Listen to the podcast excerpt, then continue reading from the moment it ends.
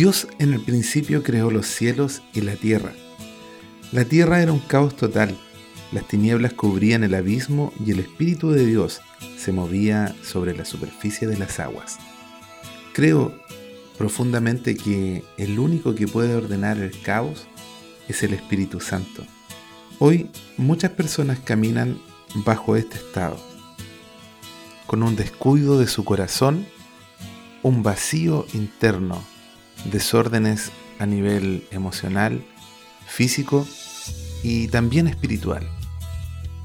La buena noticia es que estas personas que hoy se encuentran dominadas por el poder de las tinieblas, al recibir el reino de Dios pueden ser trasladados al reino del Hijo amado, Jesús.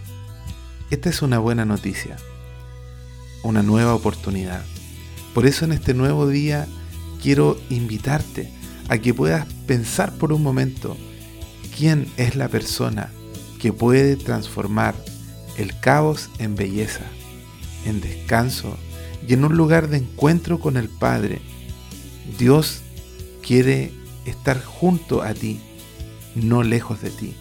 Por eso hoy oramos, venga tu reino, para que junto conmigo puedas decir que si estás en Cristo, eres una nueva creación.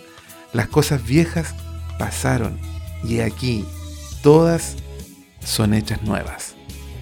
Esto fue Un Minuto con Dios te saluda Felipe Fris de Iglesia Viña Renuevo.